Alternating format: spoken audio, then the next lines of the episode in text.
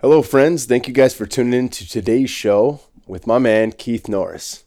Keith is the husband and uh, amazing half to Michelle Norris, who we had on about a year ago.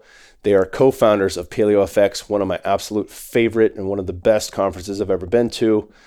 Uh, bringing in guys like Robb Wolf, Mark Sisson, and a number of other great people that I've followed and had on here. And uh, it's just a tremendous experience. And Keith is an incredible person. Uh, we'll link to the episode I did with Michelle about a year ago. I think it's phenomenal. Finally got to sit down with Keith, who really has, uh, he's just a physical specimen. You know, for someone in his 50s, uh, absolutely walks the walk and looks the part and does so in all respects from the mental, obviously, the physical and the emotional and the spiritual. He is uh, a dialed in person that always puts a smile on my face whenever I'm in his presence. Uh, we did have a change of plans. Obviously, PaleoFX was supposed to go down in April, and it will be now slated for July 14th through the 16th. So, pending there's no weird stuff going on here, uh, and things do move back to the way it once was in some regard, July 14th through the 16th is when PaleoFX. So we have an updated timeline for that. I'll re-mention it, and we'll put that in the show notes as well. Make sure you click subscribe. That way you never miss an episode. Leave us a five star rating with one or two ways the show has helped you. And check out our sponsors because they are keeping this show alive financially. We're brought to you today by grass fed liver and bone marrow by Ancestral Supplements. Ancestral Supplements makes New Zealand source nose to tail organ meats, liver, and bone marrow in simple, convenient gelatin capsules. Beef liver and bone marrow are the most effective foods to support health and wellness. These traditional foods were and still are fundamental to our biology. It's incredibly insightful to see how animals in the wild instinctively go for the liver and bone marrow first, leaving muscle meats for the birds. Even then, the birds will be caught taking marrow bones high into the sky and dropping them onto rocks in order to gain access to the inside. Liver and bone marrow provided concentrated amounts of vitamin A, choline, folate, B12, copper, heme iron, and fat soluble activators that are now absent from the modern diet. This nourishment is known to support methylation and fundamental health. Visit ancestralsupplements.com to see what they can do for you. Ancestral Supplements putting back in what the modern world has left out. And if you use code word KING10 at checkout, you'll get 10% off everything they have in their amazing store. This show is also brought to you by One Farm. One Farm is the highest quality CBD and CBD products that I have ever used. They are a one singular farm, single origin, USDA certified organic CBD hemp farm up in Colorado that uses 100% CO2 extraction. These guys are phenomenal and they're innovating on a daily basis. They've created a number of things to really support the body in all ways from facial serums to eye serums. Uh, some of y'all might think that's just for the ladies, but I promise you uh, it'll help you feel and look younger. And really, the CBD, which is what it all boils down to, is full spectrum meaning you're going to get more than just CBD. You get a full spectrum of cannabinoids, a full spectrum of terpenes. All have been shown, or many have been shown rather, to support the immune system as well as sleep, anxiety, mood, and a number of other things that science is still figuring out from this wonderful teacher plant. Check it out at onefarm.com slash Kyle, and you will get 15% off everything in their amazing store. Thank you guys, and without further ado, my man Keith Norris is with us. All right, Keith Norris, finally in the house, brother. Yes, sir. Kyle, thanks for having me, man. Yeah, incredible.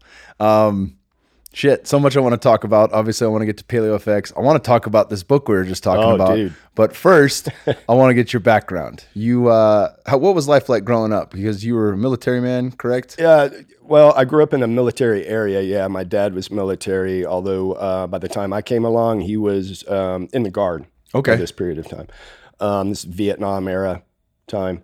Um, I grew up in a working class neighborhood. Dad worked, mom stayed at home. Um, very blue collar, uh, you know, Protestant work ethic, um, tool and hour people.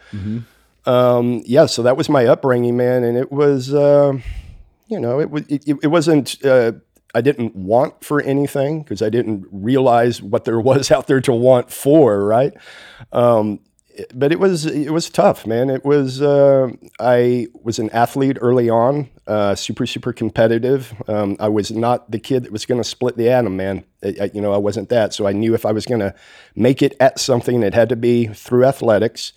Um, I always had the will to succeed and uh, compete and be better. I think that was just you know, inbred in me. It was just part of my DNA.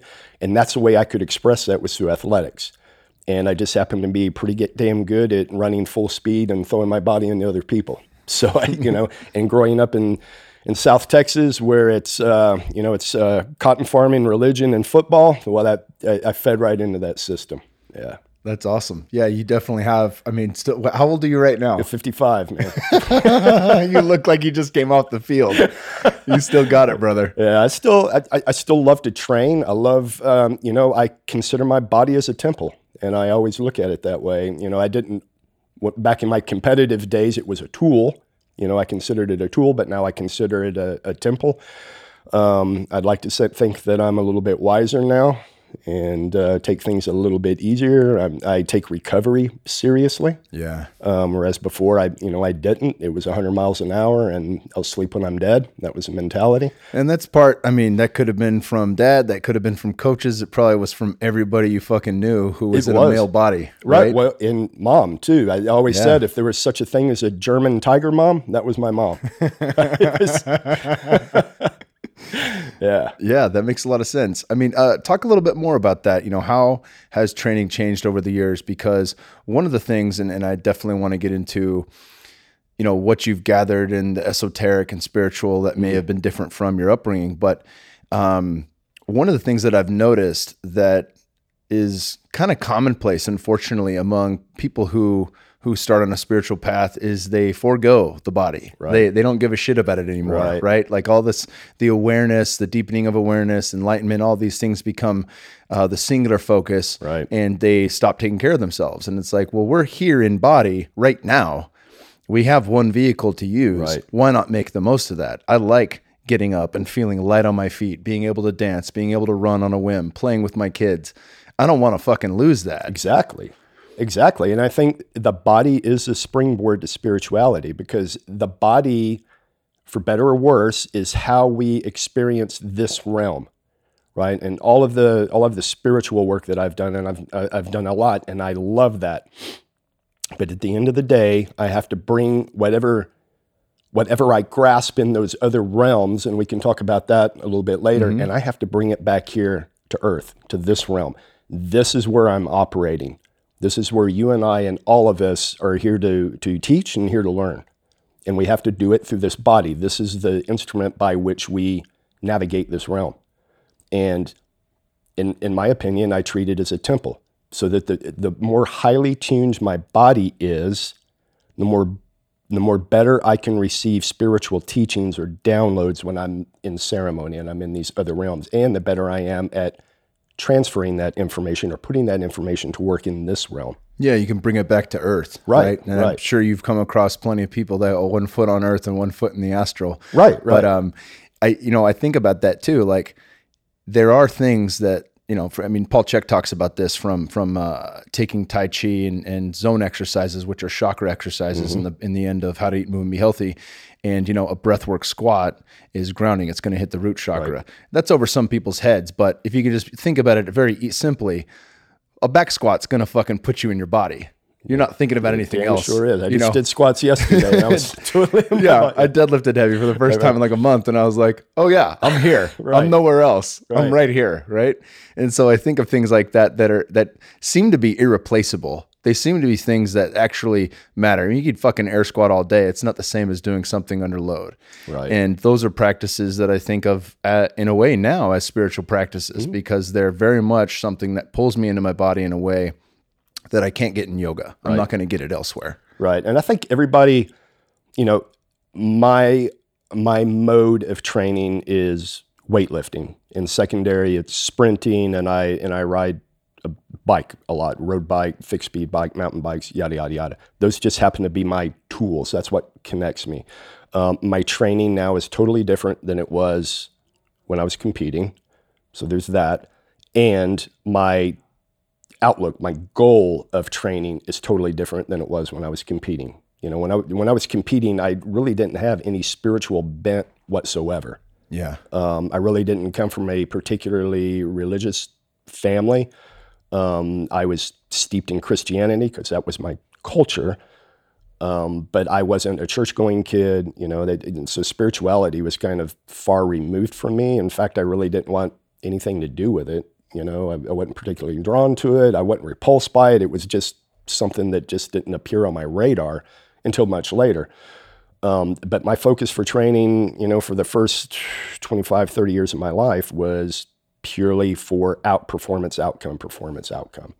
Were you trying to gain weight? What position did you play? Played defensive back. yeah. Okay. And in fact, I played roughly at about the same weight I'm at now. I was going to say you're a jacked defensive back. I was I So was this is- line. I was so a this is a totally. Uh-huh. different day, right? We're talking, and I'm going to date myself, but this is back in the option day, right? Where Mm-hmm. an aerial circus was somebody putting the ball up in the air 20, 25 times a game. Um, this was totally uh, stop the stop the option Mm-hmm. defense, right? And you and essentially uh, the strong safety, which is what I played. Strong safety was essentially an extra linebacker, Yeah, like an Adam Archuleta type. right? Yeah. Yep. Yep. Okay, I get that. Exactly. Speed and power, a little Yep. bit more speed. Yeah, maybe a little less size, A but Uh-huh. lot of bricks in the head, man, to bring the leather. Yeah, okay. totally different game than it is. So you didn't have to gain weight. How has your diet changed? I mean, obviously, what I'm, I'm, I think I'm trying to uh, paint a picture here of, Right, of right. what you've gotten to in Paleo FX because obviously, just to have that idea of bringing all these people together, Right. There must have been some formulation of that for you and Michelle to understand. Yeah. Where what started you on the path of instead of just wanting to be the best and knock someone's fucking head off like I did in football too. Right, right. There's some really important stuff here that so many people are missing out Yeah. on from a health and wellness standpoint that we can really have a have a niche play in. Well, I think I think very very early on, I wasn't the most naturally gifted player on the field. I always had to train to be on the field with people who I knew were better athletes than I was. Right, so I had to train to be on the field. I had to watch more film than the next guy. I had to eat better than the next guy. I had to do all of these things. I had to be in my head, which is really what got me into psychology. Was through the sports route, wasn't anything else. I wanted to find out why do I respond to certain coaches better than other coaches? What is it that they're doing? How are they worming into my brain? How why is it that I feel like performing for him and not for him? Yeah. And that's what got me into the psychology realms um, when I was not a good student in college. But that's what got me interested, and that's what that's what made me become a good student was because I was very interested in that. On the diet side of things, I understood very well, even at a very, very early age, because I had happened to work out in a gym when I was younger They'd had everybody in it. You had track athletes, you had bodybuilders, you had all of these different people all coming together. And this was in San Antonio. It was a perfect breeding ground for me coming up because I saw the bodybuilders going through contest prep right? And I saw how they were eating. Oh, carbohydrates. If you manipulate carbohydrates, I can manipulate body weight. Cool, understood. Um, you know, the, the ramification, it's simple things like sugar, right? Why put a, a poison like that into your body? And um, interesting story, I got to meet Arnold when I was 12 years old. He did a, yeah, it was, it was fascinating. He did a, uh sporting goods store opening in San Antonio, and I begged my dad to take me. My dad was like, you know, he could give a shit about bodybuilding, but uh, I finally nagged at him enough. He, he took me, and uh, where, where was Arnold at in his career at this point? so this was seventy six. okay, so, still bodybuilding, right? He was in Pre- the bodybuilding, pre, uh, pre-acting. yeah, Okay. yeah. He still had the heavy, heavy accent, dude. It was fascinating because there was a handful of people at the sporting goods store opening, and it was him and Franco Columbu. yes. So both of them together, and first the the disparity between the two, right? So Franco is this like five five brick out. I mean, he's still a huge dude. But I remember seeing Arnold at that time, and that was the biggest human being I had ever seen in my life at that time. Just freaking jacked. And he was in the off season, right? So he was carrying a lot of body weight. And, uh, and, and, and I was no stranger to big dudes, man. I mean, my family's big. I have big uncles. And, and, and again, the background that I grew up in, you know, a lot of tool and hour guys, a lot of roughnecks. I, I knew rough and tough dudes, but the sheer size of this guy was amazing. And at that time, man, you know, I was 12 years old. I was a kid that had, um, you know, the, uh, uh, what was the dude's name played for the Raiders, man? Uh, Lyle Alzado, no. Howie Long. qu- quarterback. Um, Crap. I'll think of his name here in a minute. Long hair, beard, Kenny Stabler, man. I Oh, yeah, loved Kenny Stabler, even though I was here in Texas and should have loved Roger Staubach. I was like, nah, not the clean cut dude. I like that guy. So anyway, Arnold comes in. He's got long hair and it, and at 12 years old, I put it together, man. They were, he had like groupie chicks all over the place. yeah, he did. And I was like, I see how this game is played now, right? I'm starting to come around at 12 years old. And, and again, it's like, I can't sing. I'm not good in school, but I think I can freaking do that, right? And so that, that kind of led me on that path um, to understand that nutrition really affected the body, training really affected the body. And I, I was really into that. How can I best do what I can with these gifts I, I'm given? And how can I outperform the guy who is a better athlete than I am? And I did that throughout my collegiate career, man. I played against guys who were freaking good athletes, right? A hell of a lot better than I was. But because I studied film, because I worked out, because I did all of the things, I could at least compete against them. Didn't mean I always won against them, but I could freaking compete against them. And sometimes I did win. Um, so that, that's kind of the, the mindset that I carried into uh, from college, I went into the military, spent uh, nine years in the in the Navy in the military. Still trained, was still super super interested in what training and diet would do to the body. Um, from that, uh, I went into of all things uh, when I left the military, I went into the pharmaceutical industry, which is kind of interesting and ironic. But at that time, I thought that I was doing humanity a favor, right? You know, hey, the, you know, I, I was under the delusion, like uh, most people are, that um, you know big pharma is out to help people. And oh, by the way, I could make some bank while doing it. So I thought, hey, win-win. Went into that industry, and you know, after a while, became very, very disillusioned for obvious reasons. And uh, you know, Michelle and I, at a certain point, had this um, realization, this kind of waking up to where, you know, I don't think the American dream is exactly what it's cut out to be. You know, we got the big house, the big cars, kids are all in the best schools. We are freaking rolling, we're making bank, and we are empty inside. Hmm. What's that all about? And that was kind of the beginnings of both she and I kind of coming around and at least asking the question why are we dissatisfied when we have everything that we're supposed to have? Both of them, you know, Michelle came from a very rough background too same thing. We had made it in the eyes of where we came from, and yet we were empty inside. And so then became the soul searching. yeah, Yeah. yeah. The, uh, have you seen the documentary I Am?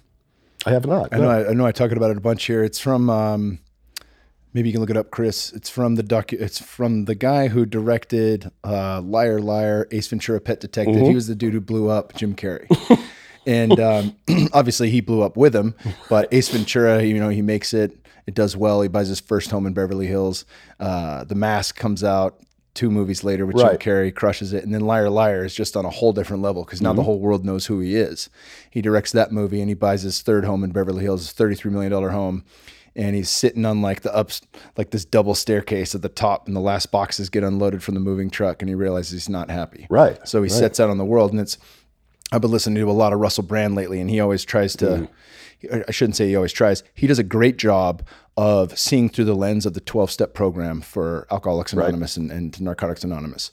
But that first step to recovery in anything, whether it's addiction or not, even just a life upgrade, is admitting something's wrong and that you don't know the way out. Right. That's when you seek help. Right, Right. right. And so, like, I think about that, and it's like what rock bottom looks like for an addict is completely different than what rock bottom looks like for somebody who's very successful Sure. through the eyes of what America, the American dream is. Right. Right, right. But you still fucking hit that if you're not looking within. Right. Eventually, you get all the things outside of yourself and realize that there, this will not fill me up. dude it is very very empty and um, i have a son who is who went through uh, heroin addiction and came out the other side unscathed thank god two years clean um, but yeah his rock bottom looked totally different than the rock bottom that michelle and i hit right i mean we we had everything we had it all we had i mean except for a feeling of connectedness inside. We were totally empty and we were totally like what now? I mean we've conquered this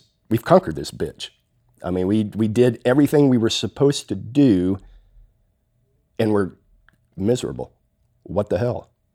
Um, and that that was you know talk about having no grounding from which to push off from right? It was just totally like what the hell? Um, and also during that time, I mean, it was the perfect storm. So we were going through that. Um, we had enough fuck you money at that time, we decided, okay, we're going to bail. We don't know what we're going to do, but we're bailing out of corporate America. We have no clue what we're going to do, but we're going to bail. We'll figure it out. We've got enough money stashed away. You know, we'll, we'll take some time off. We'll figure out what we're going to do. Um, all that money happened to be tied up in real estate, and 2008 hit. So that wiped us out. So we went from rolling to near bankruptcy. And then immediately following that, we lost our daughter in an auto accident who was in college at the time. And, it, you know, and, and I look back on that, we, we went from king of the mountain to just freaking empty, hobbled, not having anything to hold on and nothing to hold on to. Um, and the only the only security we had was to stay in the gigs that we had going on at that time, and we were not going to do that. Um, friends and family thought we were absolutely crazy that we had lost our minds, which we probably did. You know, looking back, um, but we were like, we don't we don't care what happened. And I mean, what how, can it get any worse than that? Right, losing a losing a daughter like that it, it, can't get any worse. So, you know, who cares? We filed. I laugh at this now that that in our friends and our family's eyes, bankruptcy was like the big no-no. That was like the scarlet letter, and we're like, who fucking cares? And I mean, we were at that point to where we could just shuck it all and whatever, be all right. We had each other, and that's what we had. And that's really the only thing we did have at that. And we had our kids too, our remaining kids. Um, but that's all we had and we packed up, limped into Austin, and figured it out. We bootstrapped our way back up. Yeah. Once you guys had relocated, did you know what you were going to do? Like, where, where, where did this birthplace? I know we were just talking about this book that now seems more fitting. Right, were right, talking right. about this betting book. Right, right. Uh, what was the title of that? Uh, which one? The uh, the, Bet- Comanche movement? No, the betting one. Oh, the- oh, thinking in bets. thinking right. in bets. Thinking yeah. in bets. So like this. Uh, any. We'll, we'll get we'll get the, We'll na- get to we'll get the anyway. name and we'll link Thinking to it in the show notes, so we don't need to worry about that. Um, but yeah, I mean, having not even read this, but hearing the synopsis of the book from you, it's making me think like this is a time where you guys rolled the fucking dice. dude we yes and we've rolled the dice a few times since then but but yeah we limped into austin. Um, i had a rough idea that i was either going to partner with somebody in a in a group of gyms here in austin or i was going to open my own gym so there was that. Uh, michelle was a chef so she was either going to get a chefing gig here or she was going to open her own uh, her own gig and she wound up opening a catering business here in austin so um, and i did the gyms um, efficient exercise. Um, they've since been sold and they're now adapt gyms, by the way. But um, anyway, so that's what got us going, and uh, that was our first foray into entrepreneurship. Um, interesting story on that. When I was in college, I didn't even know what a fucking entrepreneur was. Had no clue. Uh, went to college on a scholarship. Was pretty full on myself. Like, you know, yeah, here I am at college. I'm here to play football. Four years, I'll turn pro. I'm just here biding my time and whatever classes I have to go to in between, you know, whatever. Um, we had to go to a freshman orientation, which a friend of mine who happened to have his shit a little bit more together than I did at the time, because I was undeclared major, you know, and I, I believe I am not the same person now as I was in at all. Um, so anyway, this friend of mine was like, "Just come with me," and he's a business major. So I was like, "Yeah, whatever." So I went with him just to get the requirement out of the way.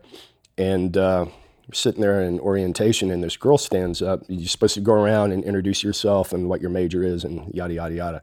So the girl stands up. She's pretty hot, which caught my attention. One of the only things that could catch my attention at the time. So I'm like, "Wow, all right."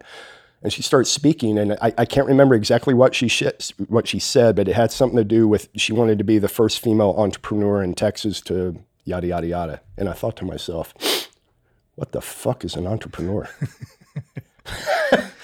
and i think about that now because i did not know and of course i didn't ask anybody because you know you're young you think mm-hmm. everybody else knows and they probably did. I was probably the only dumbass that didn't know. I don't it- think I knew what it was in college either. Right. I mean, it's not had- something they're teaching you either. I had no clue. And when I look back on that, I, I had that was like another species of person that could start and run their own business. Like it wasn't even on my radar as a possibility of things that could happen. not even remotely. I just, if I was gonna, if I was gonna work and gain money from work, if it wasn't through athletics, it was gonna be twisting a wrench. That was it. That was the, that was my outlook. And in fact, in this time when I was in high school, there was a lot of kids, a lot of guys that were dropping out and going out to West Texas and working the oil fields because they could make bank, man. If you were willing to work and bust your ass, you could work 24 hours a day. If you know, I mean, they would just work you to death. And I thought, well, that looks pretty good. And the only thing that kept me in school and not doing that was athletics. I thought, well, I, you know, I've got a chance to do it this way. I can always fall back and twist yeah. a wrench. I can't always play football. So, you know, we give this a shot and see where it goes. But that's that's where I was, and you know, thank goodness I realized what being a student was, and that it wasn't just regurgitate answers, which is what I, you know, I came up under the old school system. That was it. There's, you know, study, regurgitate, study, regurgitate, which didn't sit well with me. And I finally ran into a professor who she forced me to think on my own. She's like, I don't want you to regurgitate the answer. Tell me what you think. What do you think? And I was worried about being right or wrong. She's like, I don't care, right or wrong. What do you think? I was like, wow, I can think on my own and like express myself. And, I, and, and then it was on. Then I was like, oh, fuck, I like this shit. Um, yeah, but that's what turned me into a good student was finally running into a professor who forced me to freaking think on my own and come up to my, come with my own conclusions on things. And, you know, throughout that process, I figured out what an entrepreneur was. Um, it, it, didn't resonate with me until many years later after my stint in corporate America that, oh, yeah, I, I see how this works now. You know, I'm not the sharpest tool in the shed. Sometimes it takes me a few years for things to think, sink in, but yeah. Everything at the right stage too, you know. Exactly. You think about yeah. that that timing. Right. It's just like reading a book. I right. was just talking with the, the group of Fit for Service about that. You buy a book, you hate the first chapter, so you throw it down, and then you throw it on the shelf. And six years later, or whenever you walk by it, and then that's the perfect time that's to read time. that book. Right. right. It just calls to you, and it's like, oh, okay, I get it now. Right. I wouldn't have got it then. That's why I didn't exactly. read it. That's why I didn't resonate. Same thing with business decisions or the person you end up with in life. It shows up at the moment you're ready for it. Or plant medicine downloads, and I would say that too. Like some downloads I have had, you know, seven years ago in ceremonies that made absolutely zero freaking sense at that time you know, five years later, it's like, oh, then you connect the dots. You're like, oh, oh, now I see what's going on. Now I see how this download and I see how these dots connect and everything everything works together. But at the time, you're just like, what the hell is that? Okay, yeah, yeah, yeah. so you get you get the the the the teacher that really plants the seed for you to think on your own, and obviously that leads to uh, becoming an entrepreneur. At what point do you guys decide that you're going to fully take the deep dive into starting this whole new mission on your own. Yeah. So, uh, just a real, very, very long story made super short. We were in LA in 2011 for a for a conference, and it was an academic conference. And, and, and at this time, Michelle and I were starting to go to different conferences, uh, mostly around the health and wellness sphere. And uh, so we, you know, conference after conference after conference, and they all kind of looked and felt roughly the same, right? And we went to this one academic conference that I actually spoke at. I was one of the few non academics who spoke at this conference. And my talk was generally on how, how strength training um, can fit into this whole ancestral living concept, right? That the essentially, you know, we evolved as opportunistic eaters and obligate movers. I mean, that was pretty much it. We, we had to move and we ate everything we could get our hands on and get down our pie hole that wouldn't otherwise kill us either in the in the process of eating it or afterwards through poisons. But the obligate moving part, I felt, and I still feel, by the way, that that's something that most people overlook. Right? They'd rather take a pill. They would rather um, track track their biometric. I mean, a whole host of things. Anything to keep from actually working out, which is a whole other story. But anyway, that's what my talk was about. Um, we left that conference. We were sitting on a Southwest Airlines flight sitting on the uh, getting ready to take off from LAX, like you're wont to do at LAX. I mean, they pull you out there and you wait 45 minutes to take off because that's just the way it is. Um, and, and, we were debriefing from the conference, and we thought, you know, we've been to conference after conference, this one included, to where it's it's an echo chamber, right? You have an academic conference, and there's academics there and they're speaking to academics. And we've been to conference after conference like this, and how is anything ever going to change, right? There's no even educated lay people at this thing. Um, how, is this information going to get out? Who who is who from this conference is going to go home and actually wake up the next morning and go, oh, I can eat this, I can work out in this way, I can change my life, having been to that conference. And we thought, hmm, well, who do we know who is can put on a conference that we can give this feedback to so they can take it and run with it and create something. And we sat there and we figured, hmm, we don't know anybody. Um, everybody we know who does conferences are pretty set in their ways and they've got their thing and good on them. And we thought, well, I guess it's us. So by the time we got back to Austin on the back of a Southwest Airlines napkin, we had a rough idea of if we were to do a conference, what would it look like? And uh, by the time we got back, we are like, well, why don't we have, uh, why don't we do a mastermind? Why don't we roll out a mastermind? This was before masterminds were a, a big thing. Um, but why don't we gather 100, 150 people, get about 10 speakers in, and we'll do it at one of, one of our gyms.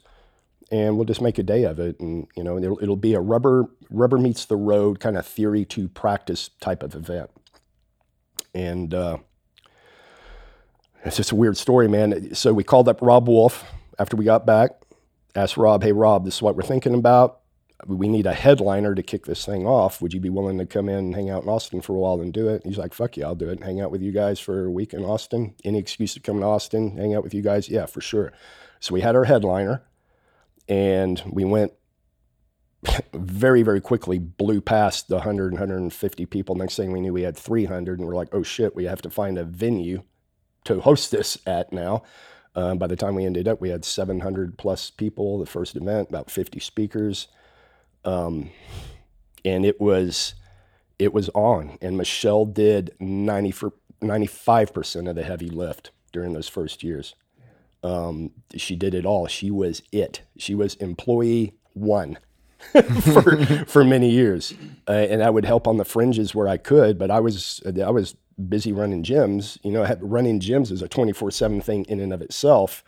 And uh, very, very quickly, she shut down her catering business because she couldn't do both, which that hit us financially because the event wasn't making any money. You know, her catering business surely was, but the event wasn't making any money.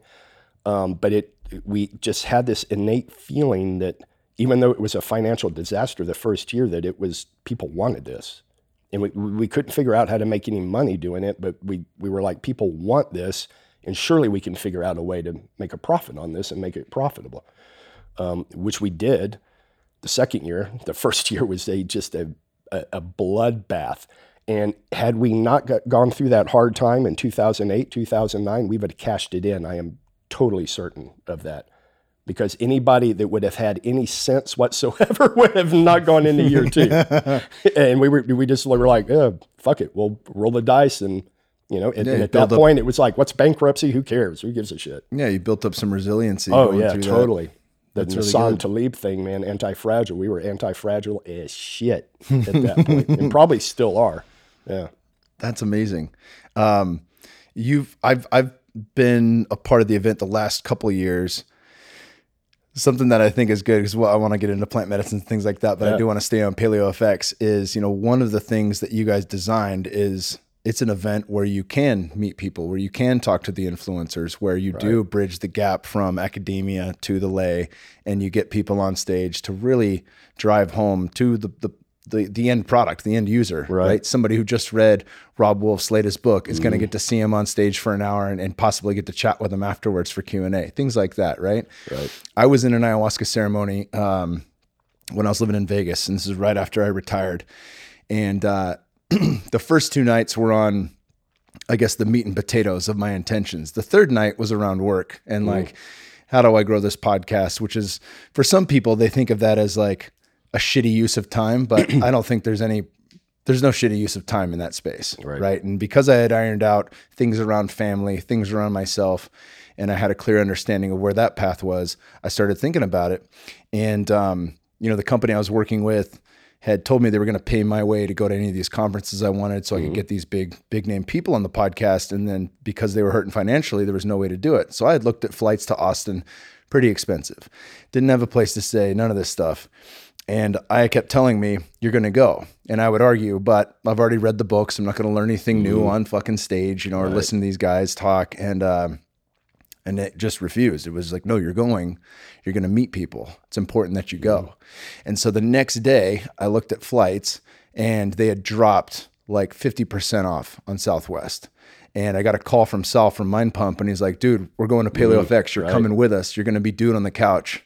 And so my whole stay was covered now. And Sal fucking and Mind Pump crew paid for my meals. Nice. Right. So like I got totally taken care Right. of. And all this thing just happened streamlined. And of course, I met people. I met Aubrey Marcus, and then we shared the same flight home back to Vegas, where they were looking at ne- opening the next Onnit gym. Right. And we traded war stories with me, him, and John Wolf for three hours, and fucking here I am today, right now in this office because of that. It's amazing the way things happen. Mm-hmm. Yeah. No doubt. Talk a bit about how PaleoFX has progressed over the years, and and really, you know, you you had mentioned to me like the the not really knowing what it was going to be, but still knowing it was it was important to do. Right, right. Unpack that, 'cause And, that- and we really didn't know we didn't know what we had on our hands, right? And so PaleoFX started off the first iteration. It was a diet heavy conference, right? I mean, it was all things paleo. There was some training involved because of of my influence. I was like, training's got to be a big part of this. I mean, it's it's one of the essentials. It's a non-negotiable. I mean, I don't care exactly how you train. I'd prefer you lift heavy stuff quite often. I think that's a huge part of it.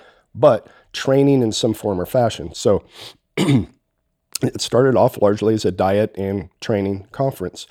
And as we went along, as we went along, as we went along, Michelle and I have always looked at PaleoFX through the lens of what are we interested in? What do we think affects human performance? And what would we want to see at a conference? That's the questions we ask ourselves when we put on a show every year going out. Would we want to be there? Would we want this at a show? That's that's always a litmus test for us. And so as PaleoFX has evolved, it has evolved into all the things. It's a human optimization event. And we like to call it seven pillars, right? So if it's mental, physical, emotional, spiritual, relational, financial, uh, tribal, all of these, all of these issues are part of an optimized human being. And to the extent that any one of those pillars is faltering, you as a human being will falter. We can see this in the entrepreneurial realm, right? Where those people have the financial thing knocked out of the park. But either their relationships fail, their body fails, or their spirituality is in the dumps. They don't have any tribal community around them they're going to go down, man. It never fails. It never fails. Or you can look at somebody who has all the physical assets they could have, right? And and they will fail in some form or fashion. They just burn out. The body can't. The the entity, not just the body, but the entire entity of you, is going to fail at some point unless you have all of these pillars lined up. And so we created Paleo FX, even though most people who are new or, or the conference just comes into their purview, they see Paleo and they're like, oh, it's a diet conference. It's anything but a diet conference. Yeah, that's all of the things. Yeah, I've seen it evolve tremendously. I mean, I think Dr. Grace Liu gave a talk on oxytocin for 40 minutes, you know, and it was amazing. And plant medicine, spirituality, relationships, sexuality, all of these things, right? There, and it's all and it's, it's all super important for the optimization of a human. Yeah, because it's all a part of our experience. It is. And when you think about those things, I mean, there's so many books to read, but from Sebastian Junger's Tribe Mm, to, you know, to, you know, you read a book like Sex at Dawn from Chris Ryan, Right. and whether you decide you're going to model a different Right. form of relationship or not, that's up to you. But to see the history Right. of how we've systematically taking taken sex and demonized it, and Right. also women's sexuality and female sexuality. You know, like looking at Untrue by Wednesday Martin. It's like, Mm-hmm. wow, okay, that's been done for hundreds of years, and if not thousands of years, to really take us to a place where it feels strange to want to bring this out. And, and then at the same point in the East, you have traditions of using sex for spiritual purposes, for enlightenment, for Right. growth. Right. And it's a totally different purview to look through. Yeah, it's interesting to look at your life through the lens of what stories you were told in your upbringing, right? What culture you were brought up in. Because for the first seven years of our lives, for good reason, we are sponges, man. We are just this, we are just a disc that's being written on, right? And for good reason, right? In evolutionary terms, we had to be sponges to absorb the culture that we were born into because we had to be a functioning part of that culture very, very early on. And so we had to be sponges. Now, I mean, we're no different now. This still is 3,000, 300,000 year old chassis we're running around in, 3,000 year old, 300,000 year old brain. We're still programmed the same way that first seven or so years. You, you don't even know it. You don't, you don't even know to question if it's right or wrong. You just yeah. absorb and you write into the subconscious until you get older and some of what you taught works for you. A lot of what you're taught does not work for you. And so I think that's, for me anyway, a lot of my plant medicine work, a lot of my spirituality, all of that is to go back and dissect all of those stories. What was that story I was told? What is this imprint? Does it serve me? Does it not serve me? And just unravel all of those ties. And there was a shit ton that does not serve me. There's some stuff that served me very, very well for the first 30 years of my life that are now hamstringing me now. And those are the things that I'm working on much like operating in a scarcity society yeah. and a dog eat dog society. In a you have to perform you have to win society. Well that's not my environment now. That was my environment. And thank god i had that imprinting to survive that and succeed that got me where i am today but that's not going to get me where i want to go. I have to have a totally different outlook on life. Um, but that imprint's hard to rewrite yeah, it is. You know, and it's in my body, so I can get it intellectually. I understand it intellectually, but to get my body to know it, and that's when you really know that you know something, your body will resonate and your body will know it, and that takes time. That takes training. That takes integration, as they say in the plant medicine circle worlds. Um, yeah, so that's that's kind of my path right now is to rewrite that. One of the big things I'm working with, the two of the big things I'm working with is am I um, worthy of love and abundance without having to perform, without having to win? Mm-hmm. Right? Because that was part of my upbringing. I will give you love if you win, if you perform. And there's a reason for that. Because in my culture where I grew up, weak men got crushed. Right? That's just, that was a reality. That's not my reality now my reality is totally different. So I have to rewrite that. In fact, that programming is hamstringing me. Yeah. Right. That that is what makes me work like a maniac. The Gary Vee type entrepreneur. Right. You take that football mentality, which you know it, it's great with that mentality, and it's good for a while for entrepreneurship, but it doesn't last, man. You're on that wheel of never satisfied, never satisfied, never satisfied, grind, grind, grind, 24 7, bye, bye, bye, bye doesn't work forever. And so that's where I'm at right now and trying to exit out of that. Tangential to that is being comfortable with sensuality, relaxing into sensuality, not distrusting sensuality. So I had a ceremony recently where I was just luxuriating in sensuality, man. It was blissful. I'm just like rolling in feminine bliss. And immediately I snapped out of it. And it was like waking up from a dream to where you're like, why the fuck did I wake myself up out of that dream? I had that same thought me ceremony. Back. Yes, I was just like, why did I do that? What the why what brought me out of that? And so and so I was sitting there, I was like, okay, what brought me out of that? Why would I leave that situation and like bolt out of that situation? And what came to me was you don't trust it. You distrust that. Mm. It's a trap.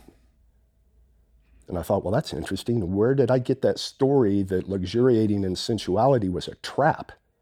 Right. And then I and then I was meditating on that. And that it, and for me, that is the one thing that could derail me from just hyper focused performance. Right? We want to trip that guy up. We throw a little sensuality at him. That'll trip his ass up. That's the only thing that's going to derail him off of that hyper focus right? Throw some sensuality in there, and that's gonna that's gonna cause him to skew over. So I thought about that. I was like, isn't that interesting? Right? And that is a story that I was programmed, probably generational story, right? That's been programmed into my genes that I'm trying to rewrite now because I don't believe that now. I believe I can luxuriate in sensuality. I, I believe intellectually that abundance and love will come to me just from my being, just from me being who I am, and I don't have to perform to get it. Yeah. These are very, very hardwired, deep grooves in my subconscious that I'm having to work through.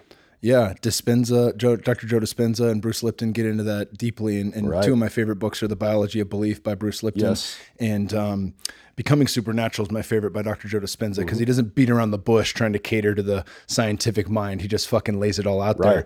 Uh, and they talk quite a bit about that patterning and programming we have from the third trimester up until age seven. Mm-hmm. Right. But this is making me think about Paul Selig's latest book. Have you have you heard of Paul Selig? Yes. So yeah, he's he's fantastic. He's been on Aubrey's show, and, and I first heard him on Duncan Trussell's. But his latest book, Beyond the Known Realization, I feel like I'm pulling more. I'm in a place in my life now where I can pull more from it than I could any of his prior mm. material.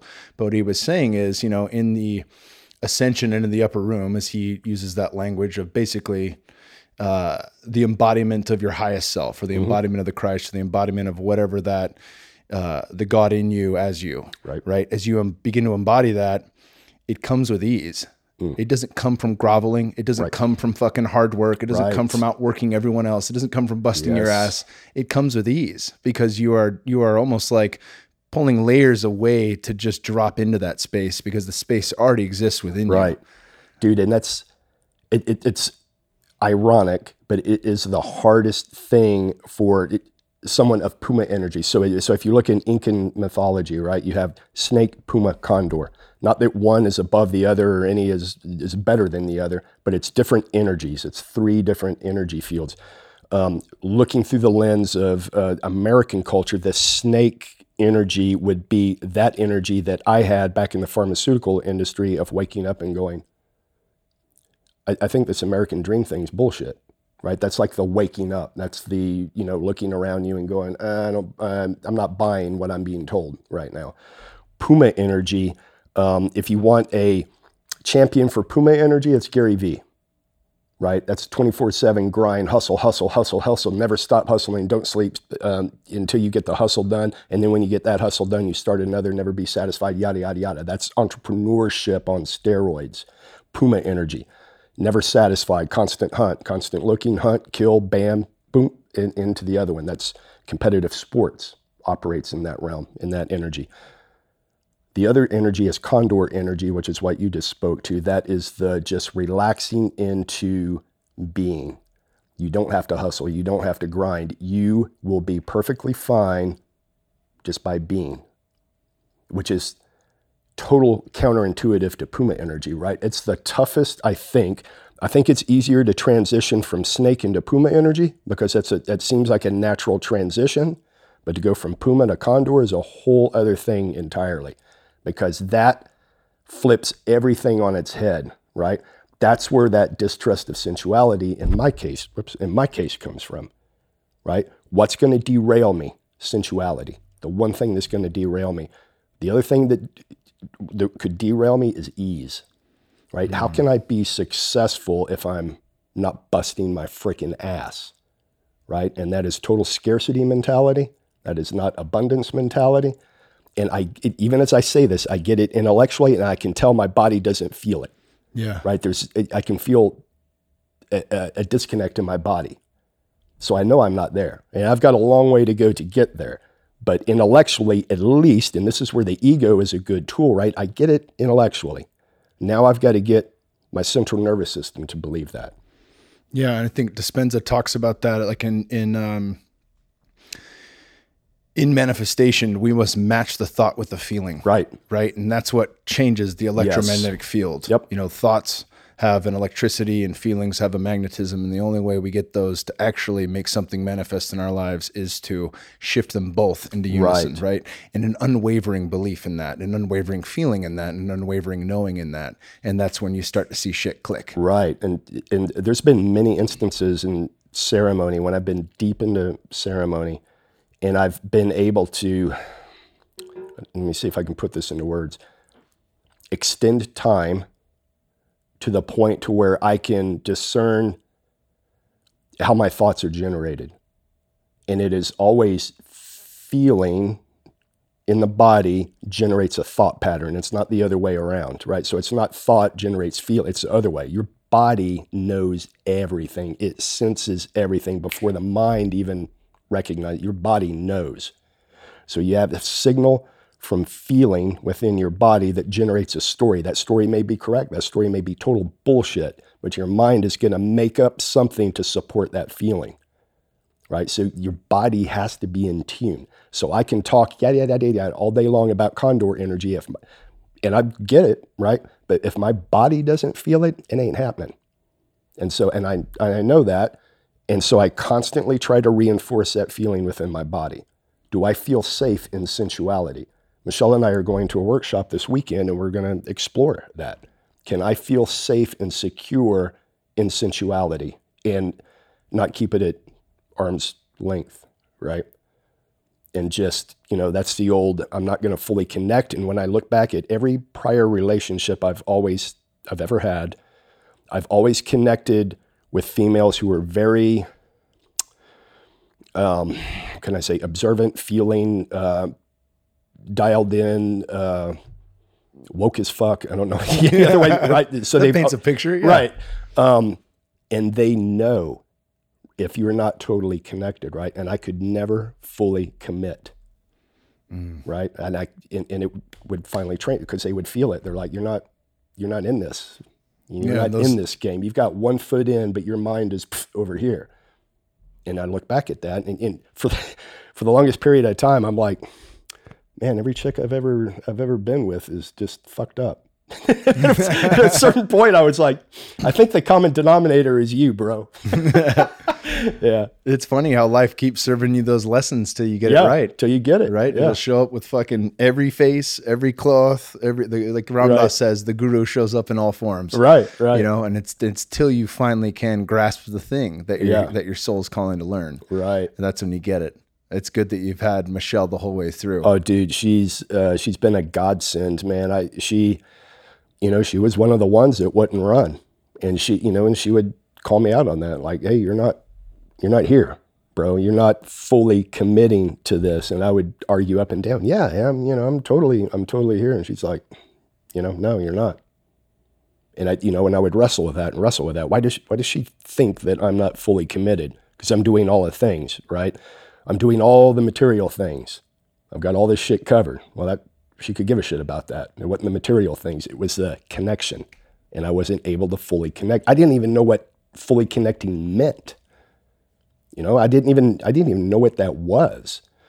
Um, and I'm still a little vague on it. I got to admit, I'm you know, it's it's territory for me that is terrifying because of that conditioning that if I get fully into this, that's going to fully freaking totally derail me from success, quote unquote success. And that's just something that's going to take a while for my central nervous system to believe and yeah, dial into. I think there's always fear around stepping into the unknown. Oh yeah, you know, yeah, there's yeah. always fear there because there's there's uncertainty. There's no uh, situational awareness. Right, right. And it's like, what what's going to happen when I try this thing on if I fully engage right. with it, you know, and not just step my toes in the fucking shallow end of it, exactly. but actually dive deep. I don't know. Yeah. You know, and there's like a, a thing about that. And, and, you know, I was telling you about this guy, Boyd Varty, we just had on, uh, his podcast will actually come out after this, but, um, you know, he, one of the things he talks about in his book, The Lion Tracker's Guide to Life, is that part of tracking is you're going to take steps forward and you will have a track. You're going to find the first track mm. on where you're going, but you're going to lose the fucking track and you're going to keep going. Right. Right. And part of that's trust. Part of that is the skill of tracking, which he um, doubles into not just tracking animals, but tracking yourself. Sure. Right. Right. And, uh, and the parallels there. But that's just it. Like, whenever you get to this space of what's going to be required for your next growth and your next unveiling at, mm-hmm. at the next mm-hmm. stage of your life, there's going to be uncertainty. Right. And uh, right. Chogyam Trungpa talks about that on the same line of polarity of clarity is confusion. Mm-hmm. And that's how you know you're in the right place. Right. If you're fucking confused and there's uncertainty, you're doing good. Right. When you've got it all figured out or you're stagnant because life is good, I don't need to change. Right. Right. Then you're fucking stagnant water. Right. right. That's not exactly. moving. That's not growing. Right. Right. So I think about those two different lines of uh, of polarity. I've got it all figured out, or I don't want my life to change. Everything's Right. fine.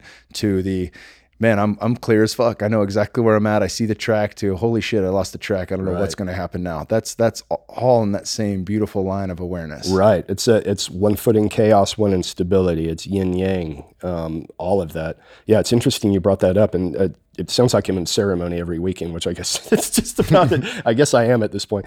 But um, in a recent ceremony, I was I was exploring. Okay, what does it feel like to totally release into the feminine, into sensuality? And I had this this vision of being um, at, at a at a chasm, right? And I, I could see like paradise, for lack of a better term, on the other on the other side of that. And what was in that chasm was the great feminine, and I was on the other side, secure, totally like I, I've got this other side. I've got the ter- the territory over here. I know I can freaking make it over here. I know all the tools. I know I've got all the drive. I can make it over here but it's hell. I look over there and I see paradise, but I don't know that I have the tools to operate over there. And I feel pulled like a gravitational magnetic pull into this great feminine that's just standing in the middle going, I got you, bro. I got you. Just release into me. And it was almost like being a kid, at, you know, a, a three year old kid at the edge of the pool where your mom is standing there in the pool going, you know, hey, just, I got you. Just let go. Come into the water. I got you. That same feeling of, I trust you, kind of. but this in between thing is, eh, I don't know about that. Um, and intellectually, I could come out and go, dude, just take the plunge. Just fucking take the plunge. But there again, my body just wasn't, mm, you know, your body's going to do what it's going to do. And it's going to take a while for my body to go, yeah, of course. Yeah, that's what I need to do is to release. The feminine does have my back. The universe does have my back. I just have to trust to release and let go into it. And that's the most difficult thing I think that I have ever done. And I've done some difficult shit. But that is, for some reason, is so very freaking hard. And I think because it's just so hardwired into my little p reptilian brain, that's going to take a while for that groove to smooth out. It's Yeah. going to be repetition and over and over and over and over, and eventually it'll it'll get there. I'm sure of that. It's just not going to happen overnight, apparently. Yeah, I think about I think about things like that, like the the harder pieces for us to uncover.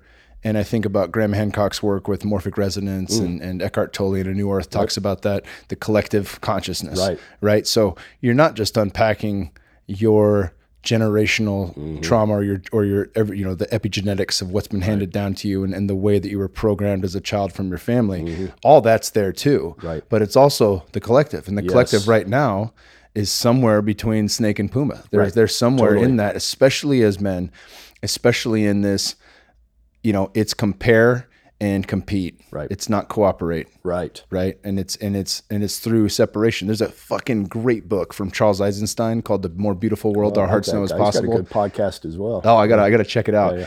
But um I just loved it. And he basically just went through every issue we have on the planet right now stems from the feeling of separation. Mm. And if you grew up in the West, in large part, that's what you're taught through that religion.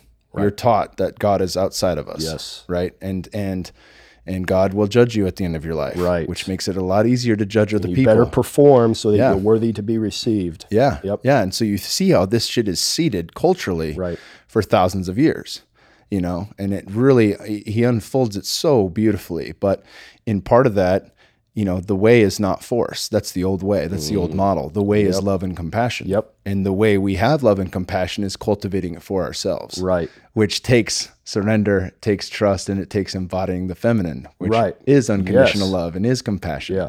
Right. and it's you know, it's very it's extremely tough man and it's uh because it, just like what you say it's that cultural programming is a large part of it um, and again i can you know I, I can get these concepts intellectually and i buy into them 100% but again you got to get the central nervous system to feel that way and it, it's interesting that you brought up collaboration versus competition right so that's and I'm going to spin this back around to Paleo FX real fast.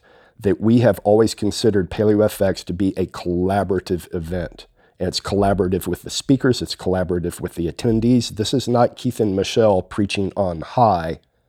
This is everybody in this tribe coming together because we take feedback and we have the, the show morphs ever how it's going to morph. Man, we just put up guardrails and the people decide where it's going to go. The only thing that Keith and Michelle do, or the Paleo FX team, is the litmus test. Is this an event would we would that we would want to go to at the end of this? What we asked, would we want to go to that event after it's all said and done? Would I like if I looked on my calendar and I was in 10D and I said there is one event I'm going to, and if it's only one in the year, what event do I want to go to and why? And that's what we ask ourselves when we put it together. Um, yeah, it uh, totally. And I don't know why Burning Man just popped in my head right now, but I feel compelled to say something about Burning Man. But um, when I went to Burning Man last year, the first time I had gone to Burning Man, and I drug my heels for years, I was not going to go because I had a total misconception of what it was about. You know, I thought Coachella on steroids, Bonnaroo on steroids. I was like, yeah, one day fly me in there, let me party and fly me out. But eight days, hell no, I'm not staying there for eight days. Um, and I finally, finally got talked into it this last year. And let me tell you, it was, I, I was out there two hours and I was like, why did I drag my heels coming out here? I am freaking home. I loved every freaking second of it and was near crying when we had to leave at the end of it. That feeling that I had, that just that vibe that you feel when you're at Burning Man the whole time, that's what I want to replicate at Paleo FX. So that for us, for Michelle and I, that is our North Star.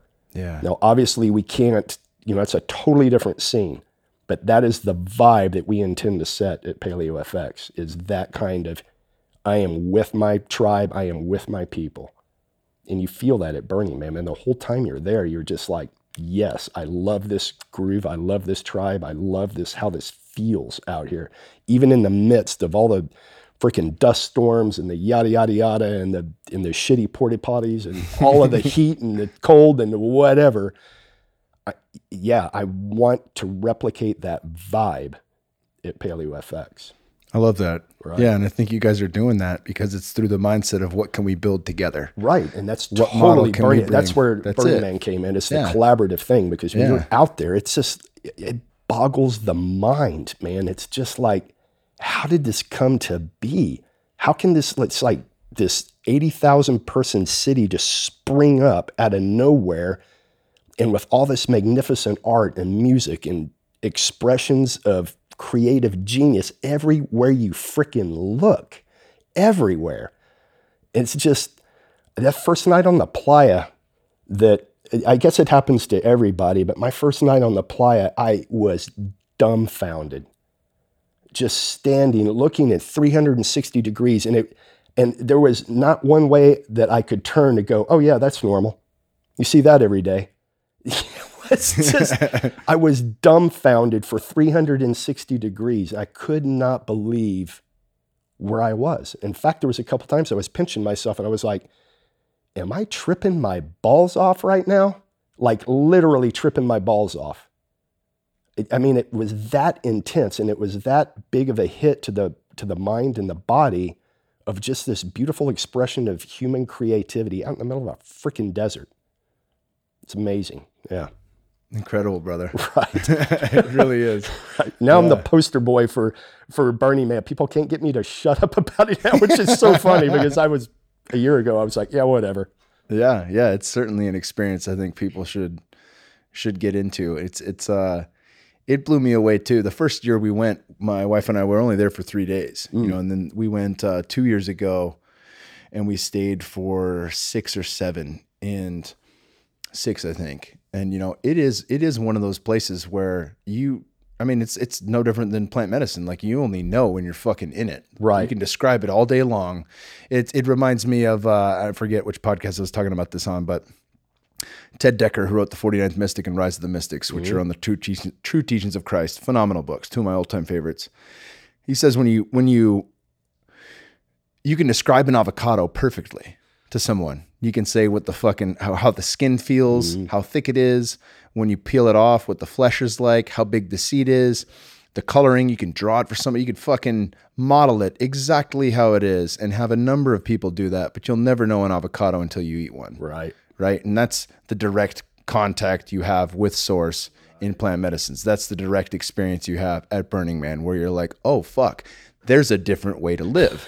Look what we can do. Right. Look what we can do that is so different than what we've been handed.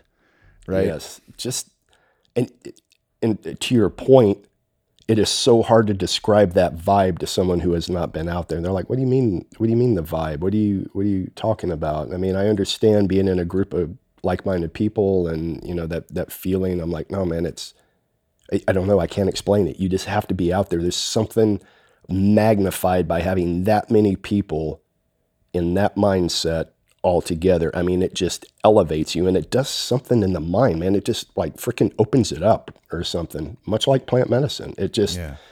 it just allows you to consider what you otherwise would not consider on the day to day. I think it's just, it, it's an amazing experience. And I, I can't wait for, for next year to speaking about it now. I can't wait to go back. Yeah. Yeah.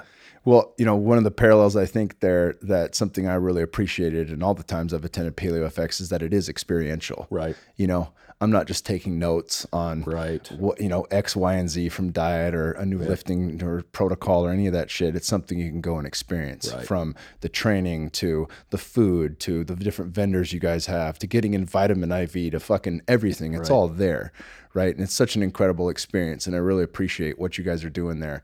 Talk about how people get tickets. Uh, when the event is and uh, where people can find you online. Right. So the event is here in Austin, Texas. July 14th through the 16th. at the it's at the Palmer Event Center, which is a beautiful event center here in Austin, Texas. It's super super unique, um, just south of the river, um, downtown Austin. Uh, it's, you know, centrally located. Lots of great restaurants around here, and I, I tell people too, you know. When you come in for Paleo FX, make a week of it, man, because you want, if you haven't been to Austin before, and, and in the spring, Austin is a freaking awesome place, man. There is a reason why entrepreneurs flock to Austin. There's a reason why people who can live anywhere in the world come to Austin. There's a reason why all of my vagabonding digital nomad friends come into Austin during the spring, right? They could go in, they could be anywhere and they come to Austin and there's a reason for it. Austin's just got this, again, I'm going to use a hippy dippy vibe verb, but it's just got this feel to it, man. Um, so anyway, uh, April 24th through the 26th, Austin, Texas. Uh, you can go to the website, www.paleofx.com and get tickets. I'm sure you guys have a, have a link, um, and I'm sure we have a discount code for your listeners. Um, if you don't, we'll get that to you. We'll throw it all in the show notes so people can one click it. Right. And I, you know, to your point, Kyle, it, yes, we have 120 ish every year, super knocked out of the park speakers. Um, the information is invaluable, but at the end of the day, you know, you can get information anywhere. You can read it. Um, you can listen to podcasts. That's the great part of the digital age is that information is out there if you're a critical thinker and you're able to vet, right? Which is another important segue. But that information is out there. What you can't get is human to human contact, tribe, vibe, all of that. And there's something, I, I mean, I learned things at Burning Man that I could have read 10,000 times and they would not have resonated. But I'd, you know, go to talks during the day and it just boom. So you're there with other people. There's something about being in proximity to other people while you're taking in information or having a discussion with somebody that it sets. And, and maybe it comes back to your body knowing again. I don't know what that is, but that happens at Paleo FX. Yeah, brother. Right. Fuck yeah. Well, I'm so excited to be a part of it again this year. Right on. We're glad thank to you have so much for coming on. It's been incredible having you. on the show. Absolutely, Kyle. I loved uh, every minute of it, man. Thank you, brother. Thank you guys for tuning in to today's show with my dude, Keith Norris. Keith is a fantastic human. Uh, he did set me up with Ton Cole Whitty, who obviously just released a little bit before him. Uh, just a fantastic person. He and his family, uh, just incredible people and what they're doing with Paleo FX. I really hope and pray uh, makes it all the way through uh, past quarantine and we get to experience it again because there's a lot of new information coming out and a lot centered around health and wellness and living our best lives which they really do break down and give people a platform, much like myself, who will be speaking there, to really break down all aspects of how we live and get a little bit better every single day we're on this planet. So thank you guys for tuning in. Uh, be sure to check out their website. But PaleoFX will be going July 14th through the 16th. And if y'all can make it to Austin, you'll get to see me speak and hear me speak and get to meet me and all that cool stuff, as well as many other awesome people from my dudes Ben Greenfield, Robb Wolf, Mark Sisson, and many other amazing people. Ton Cole Whitty, who were just on the show, will be there. Lots of amazing people will be there. And uh, we look forward to seeing you at PaleoFX this year. Thank you guys for tuning in. See you in a week.